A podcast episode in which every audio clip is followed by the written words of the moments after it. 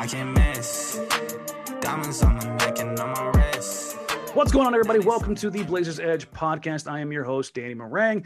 And well, this week I got a special guest from The Athletic, NBA analyst, former, I want to say, is, is, is director of research for the Milwaukee Bucks? A director Uh, of basketball. Basketball research. My, my mistake. I got to make sure it's it's not just research, it's basketball No. research. Seth Partnow. Uh, if you want to get smarter about basketball, if you want to understand uh, what analytics really are, I highly recommend follow him on Twitter.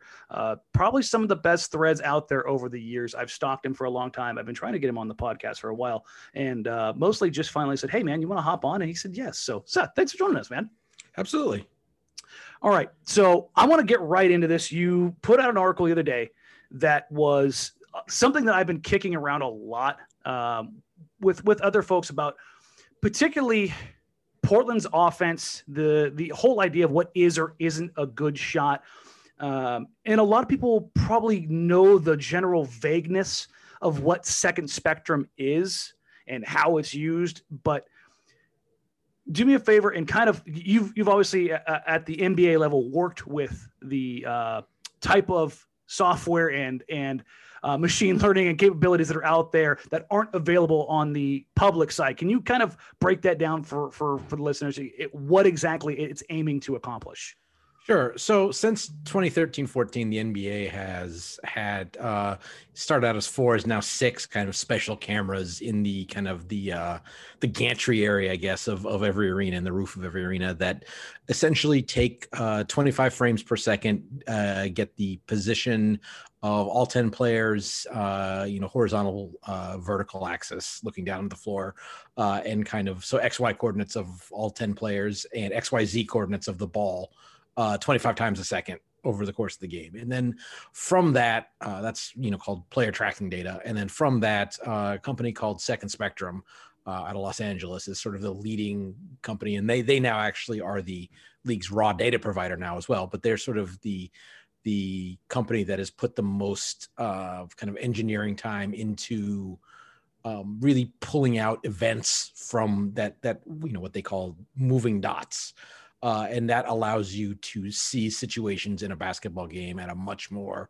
uh, granular uh, granular level than you know obviously play by play or even if you're familiar with like you know uh, synergy kind of the the uh, some some manually tagged you know film software. It does it does it allows you to go far deeper than that and lets you you know okay find let me watch every pick and roll in a game. Let me watch every pick and roll just where uh, the defense iced the pick and roll just where the defense iced and the ball handler shot and you know down all the way down. Um and, and within the confines of shot quality i think that we i think anyone who watches basketball for any length of time you have a good sense for what is and isn't a good shot and with these with the sort of tracking data you can actually quantify those things and the things that make a shot easier or harder are basically exactly the things you think they would be uh, the closer to the basket you are, the easier the shot. The less you're moving when you shoot the ball, the easier the shot. The farther def- the defense is away from you, the easier the shot. A catch and shoot is easier than an off the dribble shot, and so on and so forth. And and just using some you know um, complicated but simple in concept algorithms to kind of measure what an NBA player, an a, quote unquote average NBA player would shoot on a given shot attempt gives you kind of a uh, you know the expected effective field goal percentage essentially on a given shot um, is i think the two minute description No, that's perfect. And I wanted to tag on one thing because I think uh, the, the diehards know what second spectrum is. They know what synergy is. I don't think they necessarily know what the divergence is. And you kind of laid that out. And the, and I th- you went into this at least a little bit uh, in in the article, but the understanding of like where an event happens. Actually, not in the article, but here when you're describing it, the difference in synergy is somebody's manually sitting there watching it and Mhm. e- editing and, and saying this is a pick and roll where the ball handler uh, drove right, you know, and that that it, it's a sliding pecking order, uh, slotting order, basically. This it, it's event tracking, right and with Second Spectrum, it's once an event has happened, it's told, and this is where machine learning comes in. And you're telling it that's this event, and it now knows that that when this when X, Y, and Z happen, that event is now logged, correct? Yeah, that's that, that's pretty close. There's two there's two pieces I think I would add on to that. The first is um because of the way kind of synergy operates, it, you're only getting kind of the the situations that end a play. Mhm. So if you're watching all of a guy's pick and roll possessions in synergy, you're you're that's you're not watching every time the guy runs a pick and roll. You're watching Shot, pass, pick- turnover. yeah, you're watching the, like the play ending pick and rolls. Where if you're going to watch every time a guy runs a pick and roll in Second Spectrum, you're going to see the plays where a guy comes off a ball screen, kicks to the corner, nothing happens, and they reset and run offense again. But that's still a, a pick and roll that was run. And it and matters. you'll see how a guy operated. Yes. Yes. Um, and the, if I if I can, the second No, part of that is um, because this is more of an automated fashion. You talked about uh, uh, synergy. Someone is logging it.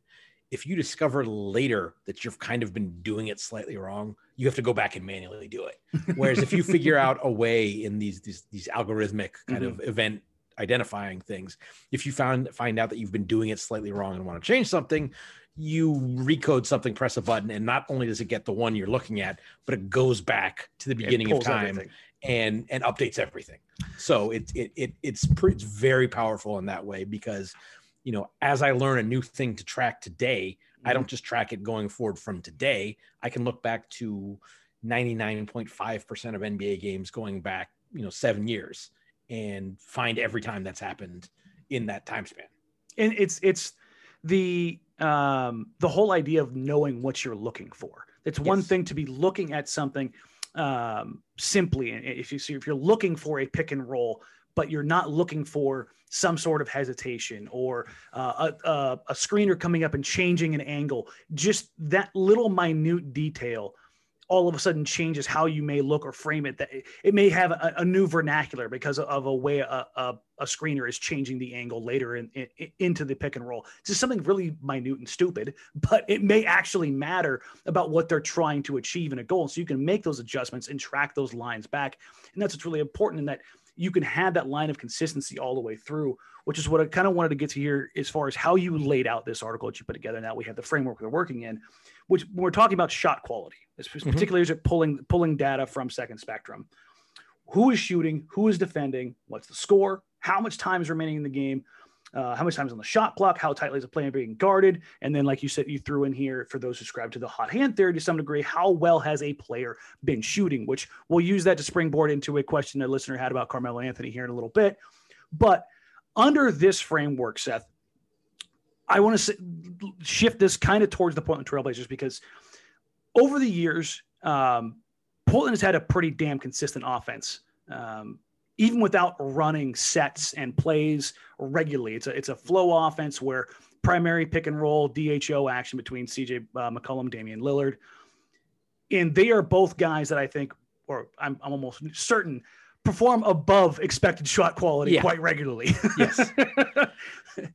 Can you No, kind of go into in- in- into why that is, what that is? Yeah. So, um, for starters, uh, generally speaking, stars have harder or, or the, describe it as lower shot quality than you know uh, other players because if you're it, it is harder to i have the ball in my hands i'm going to create a shot for myself. That puts you in harder situations. The defense is like by definition closer. Uh, you're more likely shooting a pull up uh, you know you're you're probably moving into the shot more often. So yeah the guys who are the the high usage scores tend to have uh, lower shot quality. And then the good high usage scorers are guys who consistently outperform that low shot quality, especially guys uh, like Dame to some extent. I mean, he shoots enough threes that his shot quality remains pretty high. Uh, prior to this year, um, I, CJ took a took a lot of kind of tough Lot mid long range shots, but was very good at them. Mhm. So was a guy who also like had among the the the, the lower quote unquote shot quality in the league, uh, but performed a you know well above average because he's one of the you know the great shot makers in, in especially on like you know from the mid range areas uh, in the game today. And, you, that- you highlighted that in specific though, Yeah. not just CJ, but the way that that bar needs to line up is you may have a league average shot quality, shot expectancy at certain spots on the floor, whether it's inside the paint, in the mid range, at the three point line, but player specific shot quality should vary because you're you're dealing with different levels of shot takers and shot makers. Yeah, and that's and that's actually something that gets really complicated. I don't Mhm. think anyone's really solved it very well yet because you know you're basically okay. What does what does the what would an a league average player shoot on this shot? Well, you've got for for the vast majority of kind of shots you can come up with. At this point, you have thousands and thousands of pretty similar shots that have been taken. Yeah. over over you know the last you know the last seven eight years. Um, you start to get into the specifics um and it's it's you know okay what what is what kind of shot is this kind of shot for CJ McCollum and then the more specifically you define that the fewer of them there are Mhm. So you don't really know like okay well he's taken you know if you want to okay a left to right crossover step back Mhm. from 19 feet at the right elbow. How many times has he taken that shot in his career? Yeah, the, the, the, the hundred of times versus the tens of Right, thousands right. of times league but so but and so but what part of that shot is shots like that? Is it the spot on the floor? Is it the dribble move? Is it is there something else? Is there a release angle, which Yeah, all, the, is- all this stuff is accounted for. right and and but so to, to figure out how to actually categorize that shot for an individual player in such a way to say for cj mccollum that is a 53% shot. That's really difficult because again what is a shot like that for cj mccollum? So the so the uh, player specific models are much more difficult. So i i kind of as much as you would like to like reduce it down to one number I think it's it's at this point still okay. That's a you know CJ McCollum takes 45% expected shots from the mid range, but he's a plus seven shot. I'm, and I'm just making these numbers up Yeah. right now, but this this is I, this is approximate, but he's a plus seven in in terms of his shot making on those shots, and that's a a fuller way to describe him than to try to say that's a 52% shot for CJ McCollum because you just don't know. Basically, the, the delineation of player X is better than player Y by this much, uh, just showing off what even the limited sample size. I think that the, Yeah. the simpler way to kind of put put a tag on that at least. You, you could have saved so much time. Yes. I'm just trying to, trying to put this for, for Yeah. me because yeah. I, I I understand a fair amount of this stuff. I mean, but being able to to take so much information, which you you I mean you literally did this for a living, and be able to put it in a usable form, the the, the effort and the legwork that is necessary, that has been necessary, really over what the last 15 years as we've evolved from what was it 06 or 07 that the first second spectrum data started really started coming out on the public side. Oh man, no, way, way later than that. Um, I, I don't remember when the first SportVU data, in terms of when it first became publicly available. Usable. Let's- let's- yeah, yeah, there we 20 go. Yeah. 2013, 14 is when they when the the like the the league had had tracking data on the entire league. There had there had been partial coverage Mhm. of the league for a couple years before that, but no one really knew what it was until around around 2013, 14. I mean, do we still do we know what it is yet? Uh, I mean, sort of. Sort I of? We, we we we know the shape, but we don't know everything that's inside. there you go. Yeah. um you you uh, keep uh, keeping it blazer specific you talked about um how much of the floor is usable scoreable area and with the exception of guys like Damian Lillard and Steph Curry who have exponential range was it 1250 square feet of of of, of area that you work with Give or take. give or take Give or take.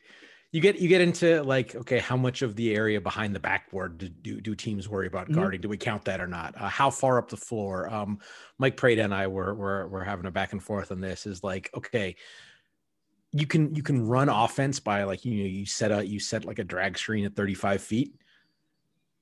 The defense has to worry about that. Are they having to guard that area? And you can go either way on that. And so i was i was saying that more that that the defense has to worry about defending that area just from the standpoint of where shots are likely to come from.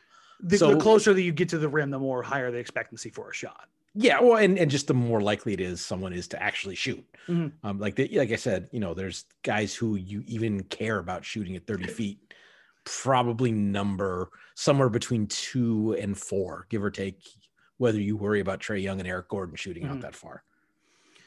So when you're taking a look at guys like that um, and how it pertains to Portland, what does having one of those guys who consistently will take, I I think uh, so far this season that Dame had taken, I believe 15, 30, foot plus threes or made, excuse me, 30 foot plus threes. Um, heading into this, we're recording this before the Bulls game in the afternoon. So heading into game 18. So basically a little less than one a game. Um, And What what is- is like what- not to not to quibble, but but I um, but I will. Um, No, depending quibble- on the, away. no, but no, but depending on the data source you're you're working with, that thirty foot number is. If you're working from like like NBA shot chart and play by play data, especially for a player with reputation for shooting from deep, are you, are you saying that there may be some home cooking in those books? I, you, you know, it's it's it's you know, hey, it's a thirty foot, it's, it's a twenty seven footer. It's deep, but it's not that deep.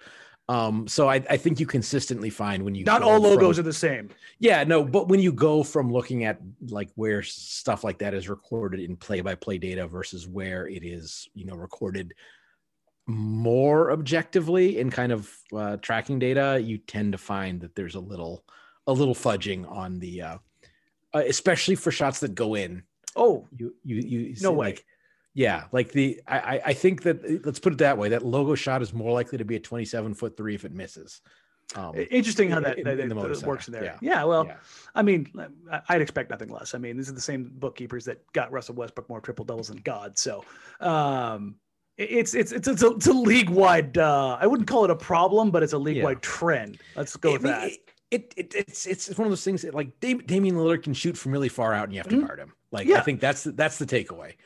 Rather and than that's that's really what matters 30 feet. more than than the actual Right. distance itself and that kind of springboards into into what i i wanted to get to here with with the listener question i want to make sure i get it right uh at scott ptb 30 uh, he was really interested in asking about the whole idea of shot quality developing through one player in particular and i'm sure some people are going to love this and that is a one carmelo anthony and when we're talking about Carmelo Anthony, obviously we're talking about high usage, high volume, and working in a region that um, has been kind of marred as inefficient uh, as far as the mid range. When in reality, if you're good at it, it just doesn't matter. Like if you're CJ McCollum, if you're Kevin Durant, if you're Kyrie Irving, take the damn mid range shot. Um, it's it's that uh, it's that good for those guys. I, I could hear you warming up. What do, what do you got? Um, it's okay for those guys. It's um, it- like the, the the goal, like those guys. First of all, because of the shot clock, sometimes that's the shot you end up with. Yes. But also, you get to that area to make the defense guard that area, to make the corners, to make the above the break, open to make the basket area. Yeah. So it's it's sort of it's it's a little bit of a Price is Right thing, where you want to take just enough mid range shots so that they guard it without going over. Um, and the guys who should take those shots more than others are your high usage stars because they're going to be the best at those. And that's really, um, you know, when you talk about the three point revolution, that hasn't changed. The Mhm. shots that have become threes are, um, it's it's good. I'm on a, play, a Trailblazers podcast because the shot that's gone away, it's Mhm. always in mind's eye, is Jerome Kersey taking a baseline 18 footer that like that shot like a catch and shoot 18 footer Yeah. that shot's a corner three now that shot's a wing three now a catch and shoot wing three it's the, the same but it's the same kind of relatively limited players who have relied on someone else to create a shot for them They're just just taking a step back. they're, yeah they're standing in a different area of the court the operating in the mid range from your your your your best player. That's only the, the to the only extent that that has changed a little bit is guys like Dame and Steph who are now not operating at 19 feet they're operating at 25 feet and can make that shot. But the the star players are still taking those shots at very similar rates than they were 20 years ago. And that exists because, like you said, you still need to bend the defense. Uh, take a, a player like a Derrick Jones Jr., a guy who needs to kind of have a shot created for him. He may not be working that same 18 foot spot like Jerome Kersey. Instead, he is ducked in into that dunker spot and running underneath that, you know, behind that backboard and coming off those situations when a player like a Damian Lillard or a CJ McCollum is able to attack that mid range and pull that paint defender out one or two feet and find something on a weak side or on a backside of a play. That's where that kind of better or worse or for better or worse he's shooting a corner three which is it's it's taking away even though that space is viable offensively as spacing exists, but the ability to use that space and Right. not necessarily occupy it. Is that is that the Yes. proper way to frame it? Yeah, I think I think so. It's again, if you're you're not thinking about, I think talking about not occupying that space is, I think, the perfect way of of looking at it because you know, offense is not a static thing. It's it's players are moving, and so mm-hmm.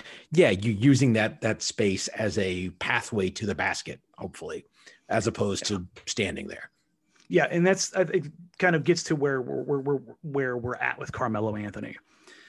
He he got hot in a game. This is perfect as far as like the hot hand theory. Portland went to him. I want to say it was six straight possessions, and he scored on I want to say four out of the six, and then got to the free throw line of a fifth. When that kind of situation happens, when you're we talk about the like Portland running their offense through that analytically and, and shot quality, everything is kind of looking at that.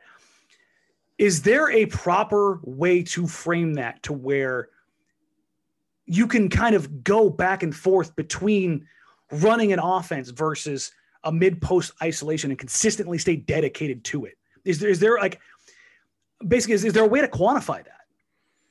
I mean, I think you start to look at like what shots the team is getting. I think the sort of his best years in New York were, yeah, Melo operated from the mid post and everyone else shot a bunch of threes and layups. Um, so yeah, that that that that works fine. Like he's sort of the he's almost like the sin eater for the offense, where he he he takes those he takes those shots makes really them at a makes them at a decent enough clip, so that like teams So nobody else has to take those shots. Nobody, yeah, nobody else has to take them because teams rightly or wrongly re- react to him in that area. Um, and I think you know for Portland now and for where Carmelo is in his career, um, my guess is that most teams are going to be like, let him cook. You know, if if we're going to lose because Carmelo Anthony banged six straight jab step nineteen footers, okay, um, I, I I think that that that that enough coaches and enough teams are willing to be the house uh, in the that that that's like make or miss league. He made a bunch of shots. Good for him. Which you you kind of highlighted in, in, in the article the whole idea of being able to differentiate between the make or miss league and how to Yeah. on that can you elaborate on that a little bit So I mean, it, it's essentially NBA players are good enough that they can make really hard shots at any given time. Uh, and some of the even an NBA three pointer is far enough away that uh, the best players in the league are going to miss it more than half the time. Like, oh, you got to make that. It's like, well, okay, that's like Seth Curry is the only player in in, in in in the tracking data era who has made more than half of his uncontested threes which is obscene yeah like that's you think about that that that's you know you you i think that also speaks to the difference between shooting at game speed and just shooting around like you Mhm. watch nba big guys and you they know, all can. Dwight howard Yeah. steven adams they're canning threes in practice in warm-ups. That's a like, yeah. guys that are Yeah, non-shooters. you spend enough time around an nba court you can make you can make spot shots. Yeah. like you you know you go to the you know you you you work in a front office you get on the court enough. You can you can make spot shots. Like so uh, you, you know the the that's not it's it's making them at game speed is uh is is a much different thing. But the point the point of that being um you know okay the best players are going to shoot in the mid 40s on that. That means more than half the time they miss. Um was that when they missed was that your good defense or is that just it happened that time? You know you they, you give them 10 of those shots they're going to make four or five of them. Tonight they made two. Is that you play better defense? Tonight they made seven. Did you play worse defense? No just like that happens. Like that would happen if you're flipping a coin it happens with with you know basketball shots that's which- variance yeah, it's exactly. And you know, it's not from a you know physics standpoint, it's not strictly random, but from the standpoint of what we can perceive, it's random enough random enough. Yeah. So this kind of leads down two different paths. One, we're going to talk about overall uh, three point shooting uh, luck and uh, contests. Portland has been this year uh, the team that has contested the least amount of field goals in the NBA uh, in unsurprising fashion. Um, when you're fielding a six foot one Damian Lillard, a six foot three CJ McCollum, uh, and then Enes Kanter and Carmelo Anthony um, featuring for roughly 30 minutes a night, getting out and contesting looks, not something that you get a ton of, but also Portland, their defense this year with as much discussed changes, has tried to limit shots at the rim uh, and shots at the three point line up, uh, you know, above the break. Yet they're getting murdered in the corners. How can a team? And this this is something that the, the Raptors and I believe the Bucks uh, defensively try to do as well, but obviously they do it a whole hell of a lot better. Um, why is it so much more important, least as far as contests and, and valuing shots in particular locations, or why have these coaches made these changes at least to want to basically value the middle of the floor more and not necessarily give up the corner three because I, I think it was you'd say that, that corner threes are how, they're more often. Oh, like was it eighty percent or more? Um, it's close, closer to closer to ninety percent that they're they're wide open no matter what. Yeah, yeah. And is that a function of an offense or is that more of a function of a defense or both? Um, I think I mean I think that's primarily a function of of just geometry. I mean, you think anywhere else around the arc, you you probably have multiple guys who can rotate to that spot. Um, if the defense breaks down to the point where guys are open in the corner, who's rotating to that? You, have got the, the 20 foot closeout pretty much no matter you got, yeah you've, got, you've got either the guy coming from under the basket which is maybe not awesome or you've got a guy like closing from you know an angle to the side. Whereas anywhere else in the court you've got guys at the nail you've got guys at the elbow you've got you know a guy can come from the middle of the floor and and close out to you know anywhere with relative success. Yeah with with you know a couple steps whereas the corner is just a little it's a it's if you've come off the corner it's a little bit further away. And also i think it's you know you're not throwing the ball to the guy in the corner unless he's open. So so those catches it's a little bit chicken to, egg. Yeah th- those catches tend to be more open because someone has have to have pulled off the corner for it because you know you're in the corner you're being guarded by two sidelines also. So you don't exactly want the ball there with a with defense also um, no, no, that makes sense as far as framing. Is that why? I guess I kind of maybe perhaps yeah. answer that question at least. You see so many teams, good defensive teams, trying to take away more the middle of the floor, where the higher usage, higher volume offense is coming from, even though the higher expectancy return is in the corners. Um, it it it's it, it gets very complicated. I think giving up the corner three is much more often a function of having had a breakdown somewhere else because you know you like if the guy's in the corner standing, you know where he is. If you're in kind of good shell defensive mm-hmm. position, mm-hmm. that's not a tough closeout. So what happened to draw you off of that position? The rotation. And so usually, if you find a guy open in the corner, it's not the guy who's guarding the corner shooter who screwed up. There's a breakdown somewhere else that caused rotation, that caused that defender to have to help in the middle, yeah, or something like that. Which is where so, we're getting towards with um, Portland having Carmelo Anthony and Enes Kanter on the floor defensively at the same time. maybe, yeah. maybe just a little yeah, bit, maybe a little bit, a little bit, yeah. so, um, I, I, so I think that there's there's two there's kind of two different things. Like like Toronto actually does give up a lot of corner 3s mm-hmm. for the most part since uh, Mike Budenholzer, excuse me, Mike Budenholzer has been there. The Bucks have actually like not given up a ton of corner threes, given up more above the break 3s mm-hmm. especially to kind of um big guys who they've kind of like, okay, you can we're, we're we'll live with our, this. Yeah, we'll, we'll live with that. That's a that's that's okay.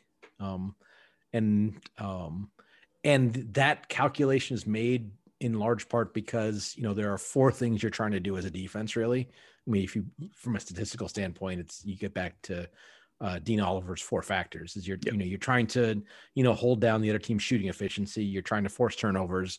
You're trying to avoid sending the team to the, the free throw line, and you're you're trying to limit offensive rebounds. Um, if you let the other team get to the basket, you might force a few more turnovers because there's more congestion, mm-hmm. but you're going to foul a lot more and you're going to give up a lot more offensive rebounds. So by kind of protecting the paint first, you're first of all taking away the highest value area of the court from an it's your foundation essentially yeah, from a from a shot efficiency standpoint it's still like a dunk a dunk is still the best shot mm-hmm. shockingly um, so you're you're limiting that. You are not fouling. You're not giving up offensive rebounds. Um, against professional teams, uh, will you take that trade off over giving up a few more decent looks from three? I don't think that's a hard argument to make. Now the question is for teams that are doing that, or do you go too far? Um, are you are you selling out too much to protect the paint, and now you're giving up too many shots above the break? And that's especially as teams are getting better at sort of manipulating defense and like you know figuring out how to trigger the help to the middle but it's really a fake so it's like oh i'm going to the basket just kidding here's an open three and just kind of do that over and over again We've, we've seen that a lot uh, in Portland this season uh, due to inconsistencies, I'd say, uh, both in personnel uh, Yeah. availability and uh, and maybe some defensive philosophies of not everybody being on the same page. Which or just not having like I, I, know we were going to get there, but I'll get there. no, now. no, it, you're I literally. I was going to get there right now. It's like the Blazers have not good point of attack defense, Yes. which like necessitates a lot of rotations. And part of what, you know, again, to, to compare with the Bucks, like you play an extreme drop scheme, you don't have to do a lot of rotation because okay, the guy came off a ball screen and then he ran into Brooke Lopez's chest. Everyone else stay home. Which is a lot like running Um, into a phone booth. Every okay, uh, the guy came off a ball screen. Uh, yeah, I, I, you know, a guy a guy came off a ball screen. Uh, uh, someone died on a ball screen, so there's no rear rear contest, and they're going downhill at, you know, Enes Kanter, or you know, frankly, like I think Jusuf Nurkic does some good things defensively, but Brooke Lopez he isn't as a Yeah. you know as an interior presence. That's a different thing. And then all of a sudden, okay, well, Robert Covington's a really good help defender, so he's going to come help. Now he's rotated off a guy. Now someone else has to, and then all of a sudden it's you know the ball, you know, ping pongs a couple places, and a guy is shooting an open three. Um, and it's and it's not strictly because of the protect the paint at all costs philosophy so much as it is you got put in, the other team got put in an advantage situation by the failure to guard that initial action with two or two and a half players and instead you you're guard like you're requiring three or three and a half players and now you're doubling the output necessary to Yeah. cover something, and that will break down basically after three. Yes. Yeah, exactly. And there's just not enough. There just is not like okay, maybe you can rotate effectively some possessions, but if you do it over and over again, you're going to tire your guys out, and there's just going to be mistakes are going to get made, and you're going to give up more open shots than the next team, which is which is having to, you know, having to rotate and close out less often. Now, getting into the, the the the coaching side of this, the the scheme side of this, is there? And this this is I think the question that I get more often than anything. We're, we're talking about Portland coaching and and this team in general in this era, the the Dame Stotts kind of era. Is there any level, or let me phrase this better? Where is the line essentially between where coaching and scheme stops and personnel starts? Like where where does that diverge enough to where it, it, is there a point to where there would be enough to cover up for those shortcomings at the point of attack? I don't think I don't think a line is the right way of of of talking about it. Like you can nudge. I just I don't think that there there is not there's not sufficient defensive acumen in Portland's roster for there to be much more than an average defense. Mhm. Uh, I think like I think Robert Covington's a very good defender. He's what he's not is a great on-ball defender. Yeah. He's a he's he is one of the best. I mean, he's you know six nine with super long Dumb arms reads, and yeah. yeah, and and you know and and good timing and and and reading of the game to be able to get his hands on balls and steals and block shots and stuff like that. Um, but He's a weak side disruptor. Uh, yes, Yeah. yeah. Oh, but but you know you've got uh, Dame has never been a good defender. Mhm. Um, CJ has been okay at times in his career, but sort of the the downside of him being so great offensively to start this year is like if you're doing that much offensively, you're not doing as much defensively. That's like demonstrable. Um, and you know, and and um, it gets a bad rap, but like playing good offense is hard work. Mhm. Like, like you know, people used to, you know, they they would like, oh, James Harden's lazy on defense. No, he's tired. He's he just had Yeah. to do everything for that team team on offense, and you would hope he would be like less ostentatiously tired at times. ha- hands on hips watching a possession Yeah. versus at least And- and- looking remotely engaged. Yeah, and and there were there were times in, in Houston where he stood productively, I guess is the Mhm. way I'd put it, uh, and he's done so for for more often in in Brooklyn. Mhm. But the point is, is is he? You know, you got- guys doing that much on offense, he's not going to be a stopper. It just it's just not. especially when you're talking about Portland, where you've Yeah. got limited size. It's the difference Yeah. between Giannis working his ass off at seven foot, God knows how much. What is he, 260? Yeah, I mean, he And can he- just by his, general the ball size. either. Yes, he's a weak side guy Yeah. as well, but because of his size, he can be more impactful when he does Right. take those rest opportunities. Right. And that's something Portland is not afforded with their lineup structure. right. And then you know, and and you know, Derrick Jones can do some things defensively, but again, he's not a. uh He's put in some weird matchups because is he guarding the four? Is he guarding? That man is Guarding- guarding everybody on a nightly basis. Yeah. He, he has he has Yeah. Gone from guarding, you know, at point of attack when they're going three two or two three, where he's not only up top but funneling and chasing, which is fundamentally breaking his own because he has to. But he's I'm giving Derrick a pass because he you want to talk about Carmelo Anthony being the sin eater of the Blazers offense uh, when those mid range shots. Derrick Jones Jr. has been the sin eater for them defensively, especially with, with all of the injuries, and even he's going to be out tonight. Right. Um, he has he has done enough, at least for me. Like I, I'm going to pull this one back real quick, and then we'll we'll get into some Covington stuff. But Derrick Jones Jr. and Robert Covington, there's a lot of people that are are have been disappointed in them um, defensively, and you've you've highlighted here. Dame's ineffectiveness, CJ's ineffectiveness, and obviously Enes uh, Kanter, who tries hard, but it just doesn't have the mobility or, or the size. Melo has, for the most part, not cared on that end of the floor for majority of his career, and definitely as much so in Portland. Um, but asking those two guys to try to cover up for the mistakes at the point of attack, and then even when Nurkic was playing, he wasn't the Nurkic that was in the bubble, let alone the Nurkic that went down with a broken leg. Like that, that, that use of Nurkic from January to March uh, in 2019 was the best version of him that we'd ever seen. He was phenomenal uh, as as a rim deterrent, uh, eating up in the paint.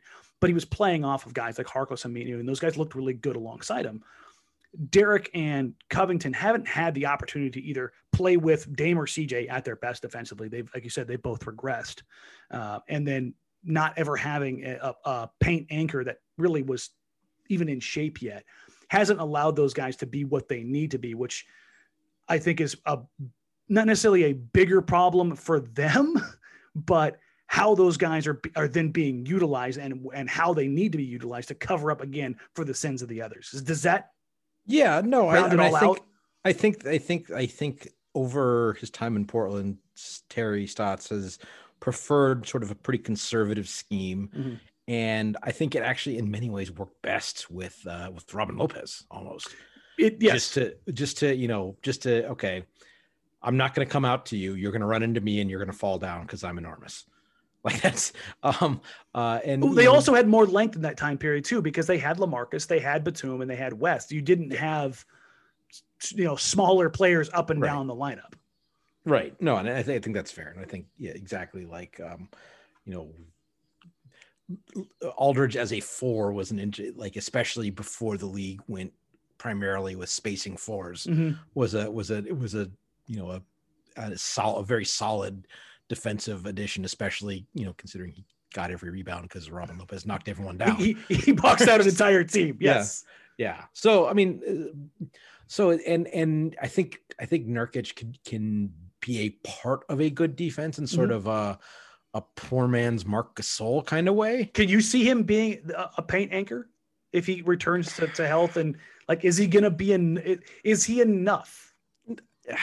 I mean, he can be sort of big and in the way, but he's never been like a like a he's never really been an above average rim protector in and of himself. Mhm. So again, in a otherwise solid defense, he could be a good positive cog because he reads the game well. He's got he's got better feet than he's given credit for, and he's got good hands. Mhm. So he can do some things defensively.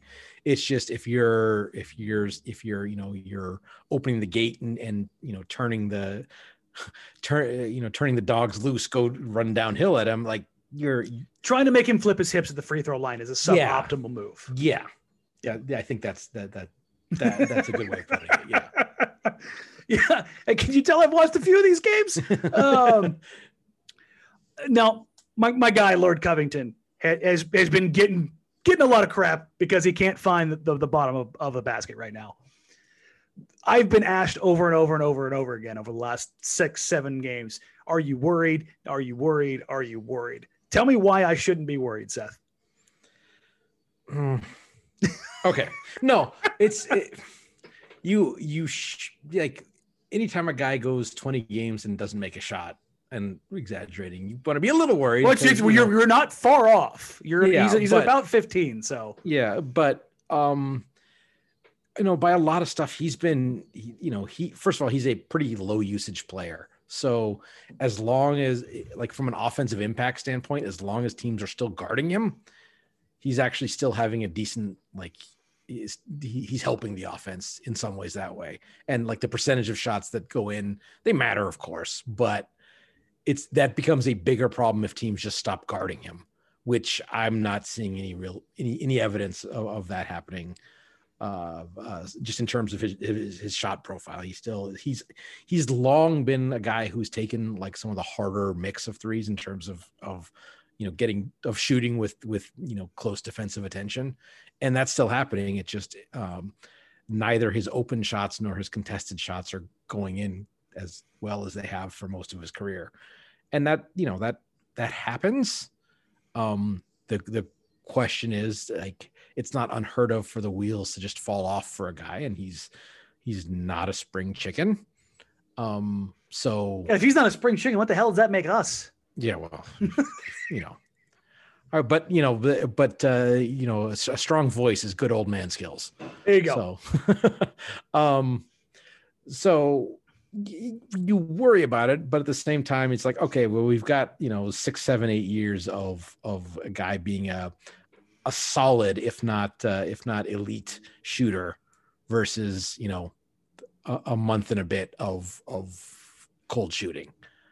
The only hesitancy I, I have here, because I'm probably 95% of the way with you here, is that his time in Houston was also pretty similar to what we've seen here as far as some inconsistency. And he's never been a guy who uh, is, you know, a, a metronome and just tick, tick, tick, tick, tick, and you just kind of count on him.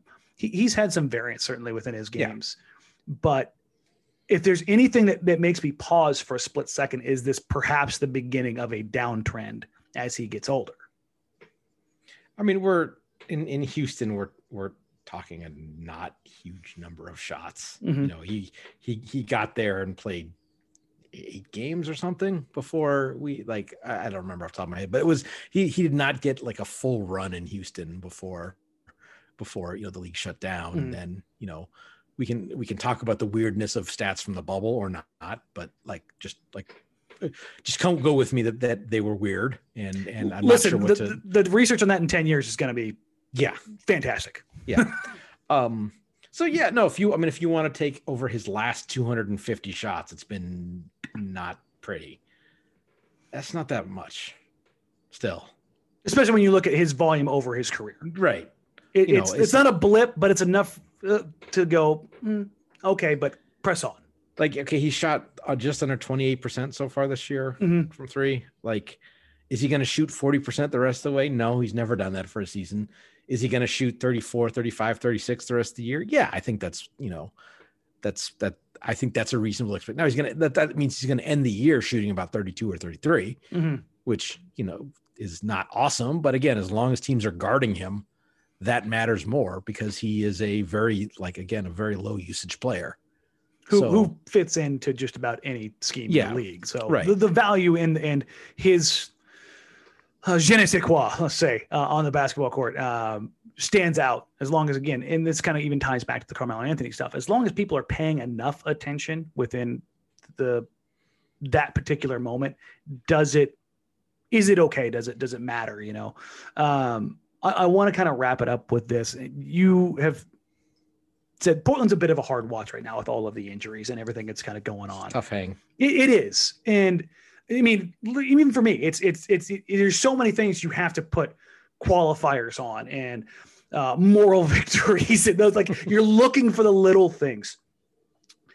Is there is there anything that Portland can do in general to basically stem the tide to make it to the point where they will be okay enough when they get Nurk, when they get CJ back, when God Derrick is back and Covington's back, basically, you know, four of their five starters uh, John back. Collins. Is that anyone remember him? Zach Collins. We, trust Zach me. Collins. Zach Trust Collins, me. You say you say John Collins, and you're gonna make everybody's eyes and light, Yeah. light up in Portland. Like, but yeah, Zach that's the thing. Sorry, yeah. No, no, it's, and it's okay because that's mo- more often than not people are telling me that they took the wrong Collins. So, um, but it's I, I like I like Zach Collins if he could stay healthy. I think he's just, he's a rotation level player. There's no doubt Wait, about that. I know. I mean, if you if you like, he is more of a he he. I think projects to be more of a a, a rim anchor than Nurkic would be.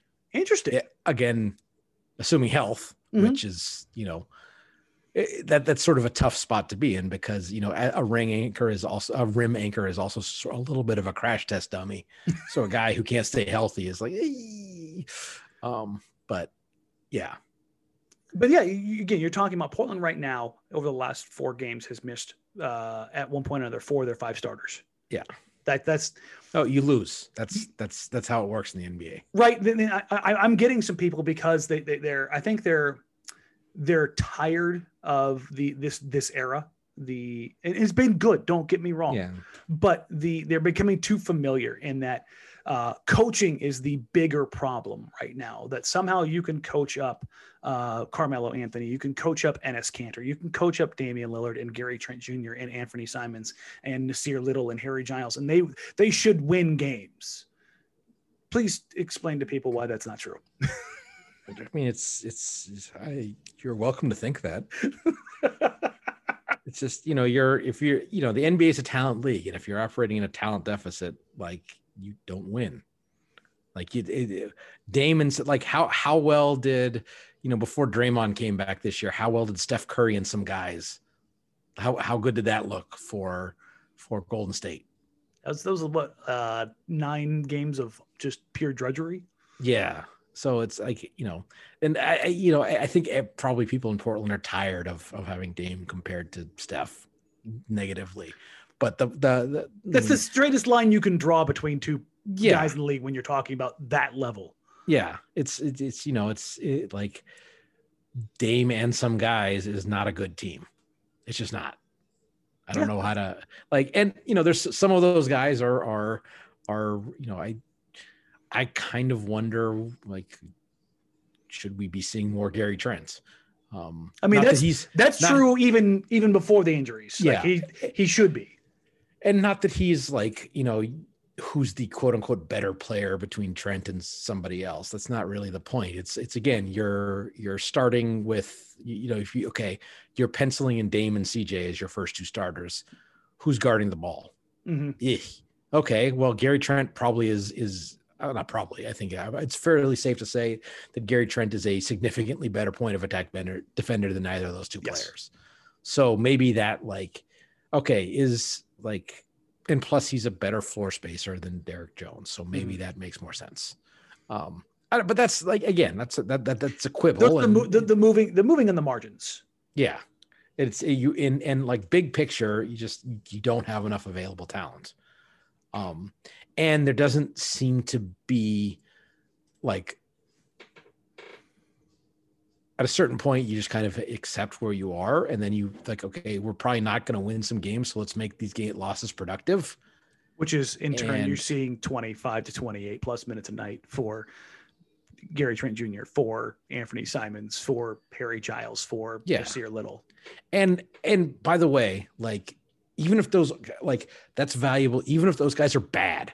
Mhm. If, If- then you if- know they're bad. yes, if if if Nas Little plays 25 minutes a game and stinks, that's a better outcome than him riding the bench the rest of the season because you know.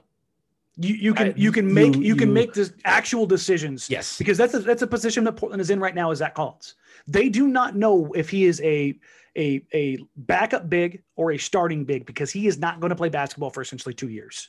Yeah, and that's you know that's not a that's not a a, a fault of of that's not a choice of anybody. Yeah, no, but Yeah. that's that's a problem that they, that they have run into, and that's why n- that that kind of intel matters. yeah no just like have being able to you know and i don't want to call this a lost season for the blazers or anything like that I mean, although it's, it's it's bordering on it. It really it- is. and and you know if you wanted to take if you want to take some solace and say well it's because we got whacked by the injury stick fine whatever whatever Two helps years you in a row. night. Yeah, Yeah. whatever. I mean, it happens. You know, if you flip a coin, it, it goes, it lands tails twice in a row, one time in four.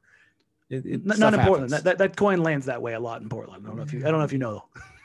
Uh, well, I mean, you know, every every fan base thinks they're cursed except for the Lakers, who you know, Oh, I know. Were, were born on third base. But we won't talk about that.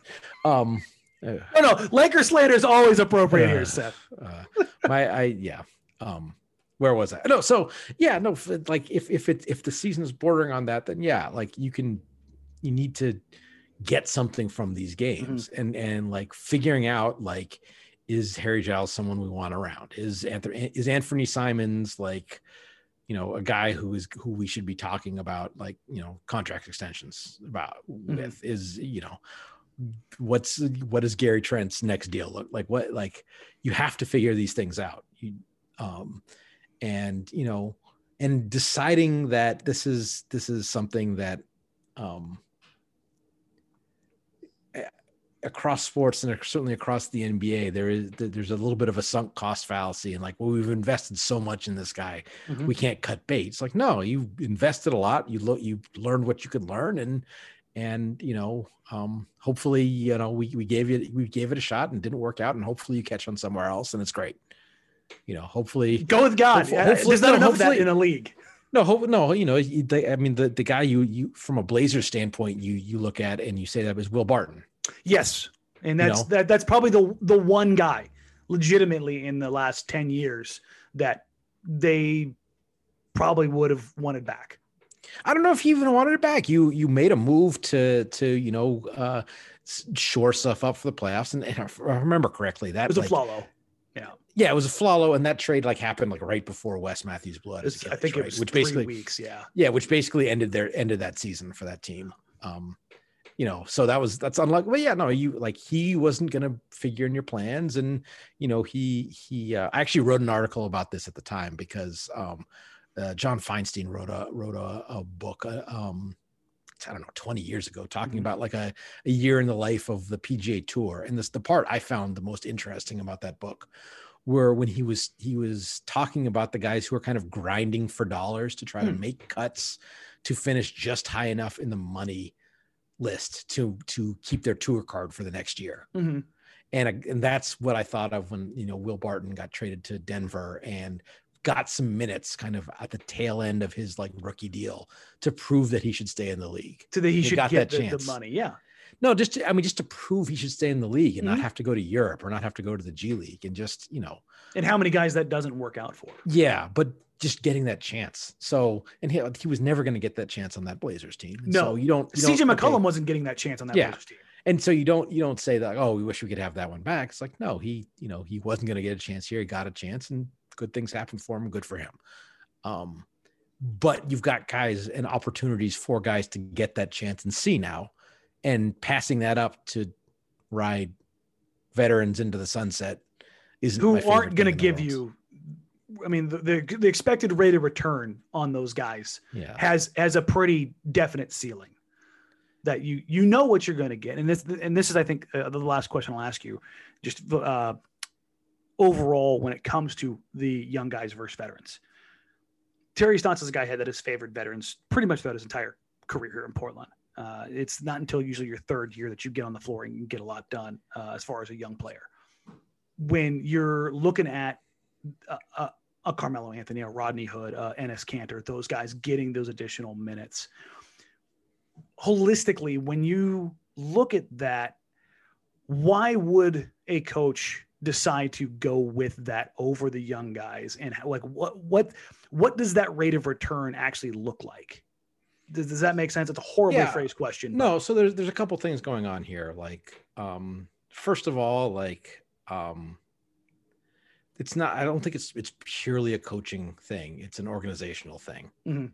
so you know you have you have priorities as an organization and that's that that's generally like generated kind of at the ownership level Mhm. um perhaps at the gm level and so there's some some priorities and so like those kind of in some ways dictate to a degree like your preference between like living with rookie mistakes and going with the you know the the you know the the the devil you know almost of, Mhm. of a veteran that has flaws, but at least you can you can count on him to be flawed in in specific ways. You know what can the flaws around. are Yeah, when they're going to Yeah. pop up. and and and and certainly from I, I would say in general, coaches kind of coaches tend to be control freaks, and so no. and so that that sort of the the um the, the guy who who maybe doesn't bring much to the table but doesn't take anything off the table either is preferable to them to the guy that's that maybe does some things but is a little wild and you know between veterans and young players i think generally speaking you kind of know who falls into which category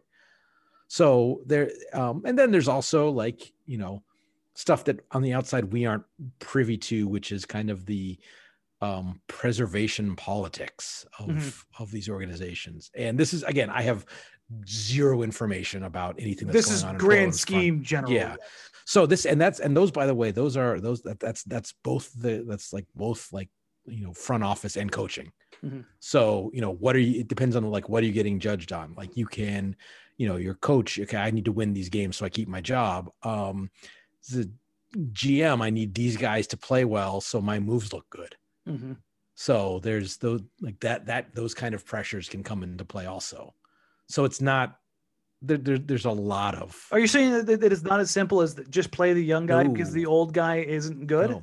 And then also, I mean, and frankly, especially for a team where that they have that has like as strong like a leadership as like, you know, what Dame wants uh, is going to carry a lot of, and it, Mhm. rightfully so, by the way, Yeah. is going to carry a lot of weight. So if if if Dame is saying, you know, I'd rather play with Carmelo than Anthony Simons, you know, That's how it's going to go. yeah, that that that that certainly that certainly is that certainly wins the tiebreaker. I mean, so th- uh, so th- that's that's the whole thing. Is like you you've been in an organization where you've seen these kind of dynamics at play. It's not when I say it's you know this that or the other thing. It's these are the things that happen within organizations, N- not just the Bucks. This is league wide. There are different Yeah. levels of of ownership engagement, GM engagement, coach engagement. There are coaches like I don't know Pop Spo, guys who have long tenured and, and title back that their weight carries more than uh, another coach. There are GMs who are more heavy handed. There are GMs that step, take a step back and take things into consideration. And those all of those things all, all encompass how. And I, I've heard this a lot. What do you mean? I, in response to when I've when I've offered an answer like this, well, he's the coach. He gets to decide who plays and when they play and who they play with. eh, And okay. that's- is that true? I mean, it's like on a micro level, it's true. On a macro level, A little bit ubiquitous. yeah. I, in any given any given night, yeah. Um, you know, it's the uh, um, Moneyball references are probably you know overdone, but it's like uh, you know, lineup card is yours, but uh, you can't play you can't play Peña at first base. It's like, but what are you talking about? I just traded him. Like you get you, you know that's you know the, the, the again like if if if tonight Terry Stotts wanted to play Anthony Simons 40 minutes, he could do so. Um, if that's not the organizational plan, he's going to hear about it at you know if the game ends at at 9 30, he's going to hear about it at 9 32. Mhm. So, you know, and and you know, so there there's a certain kind of equilibrium that that gets reached or doesn't. And when it doesn't, those are kind of the situations you read about, which hasn't really happened in Portland that I can which has been where- one of the most consistent strings that we've had. Even if, even when things have Yeah. happened behind the scenes, they Yeah. they have very seldomly reached public knowledge. yeah, like you- you're you're not a situation where you're talking where you're hearing about a coach kicking a GM out of practice, which you know you occasionally read about in other places. So you know, yeah, there's a like there's the um there's ve- there, like everyone levels working this stuff. together. Yeah, everyone working well together is valuable, even if it doesn't always lead to the best individual decisions Mhm. that might. If well, I'm right and you're wrong. Okay, well that that worked this time, but that's How no way to run a railroad. Yeah, exactly. Yeah. Well, hey, I don't want to take up any more of your time because I already I've already gone way over what I asked you for. um, I could do this all damn day. Thank you for coming on, Seth. Um, Absolutely. please plug anything, everything, podcast writing, whatever you've got going on. Um, just uh, ch- uh, check out my stuff on the Athletic. Uh, follow me on Twitter at Seth Partnow. Uh, kind of at this point, the regular features I have at the Athletic is I write kind of a, a quick look around the league on uh, Tuesdays, touching on a number of topics that kind of float my fancy at any given time. Um, my podcast, uh, Nerd She Wrote with Dave Dufour and Mo uh, drops Friday mornings. And I just started the series that we spent a lot of time talking about, uh, talking about uh, shot quality. I started, did the intro piece. Uh, Mhm.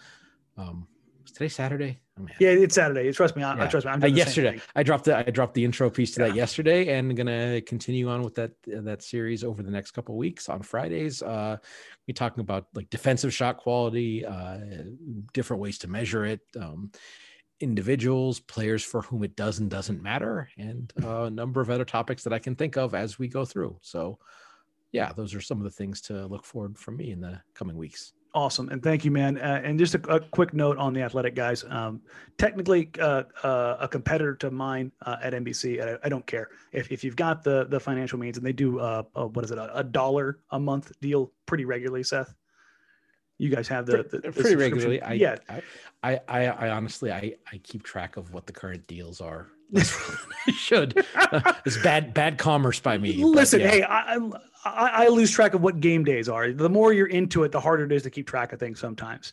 Uh, but if you've got the opportunity, guys, go go. If, if for nothing else for Seth, if you've got the, the Blazer centric focus, uh, Jason Quick um, does incredible work too. He he does some of the best like personal pieces, the the behind the scenes stuff, the understanding the the mentality of guys, in particular the, the one he just put out about uh, my guy uh, Ant Simons, uh, his his mental development uh, to go along with his with his skills. Um, go invest in it seriously. Um, stop screwing around with it uh, and and you know support journalism as it were uh, in what is uh, certainly weird times. Uh, again, Seth, thank you for joining, man. I really appreciate it. Go follow him at Seth Partnow on Twitter. Um, subscribe to the podcast at the Athletic, also with friends of the show with Dave and Mo. Uh, and for everybody else, thank you for listening. Like, rate, review, subscribe wherever you are. Uh, thank you very much, and we'll catch you next time. Bye. I can't miss. Diamonds on the neck and on my.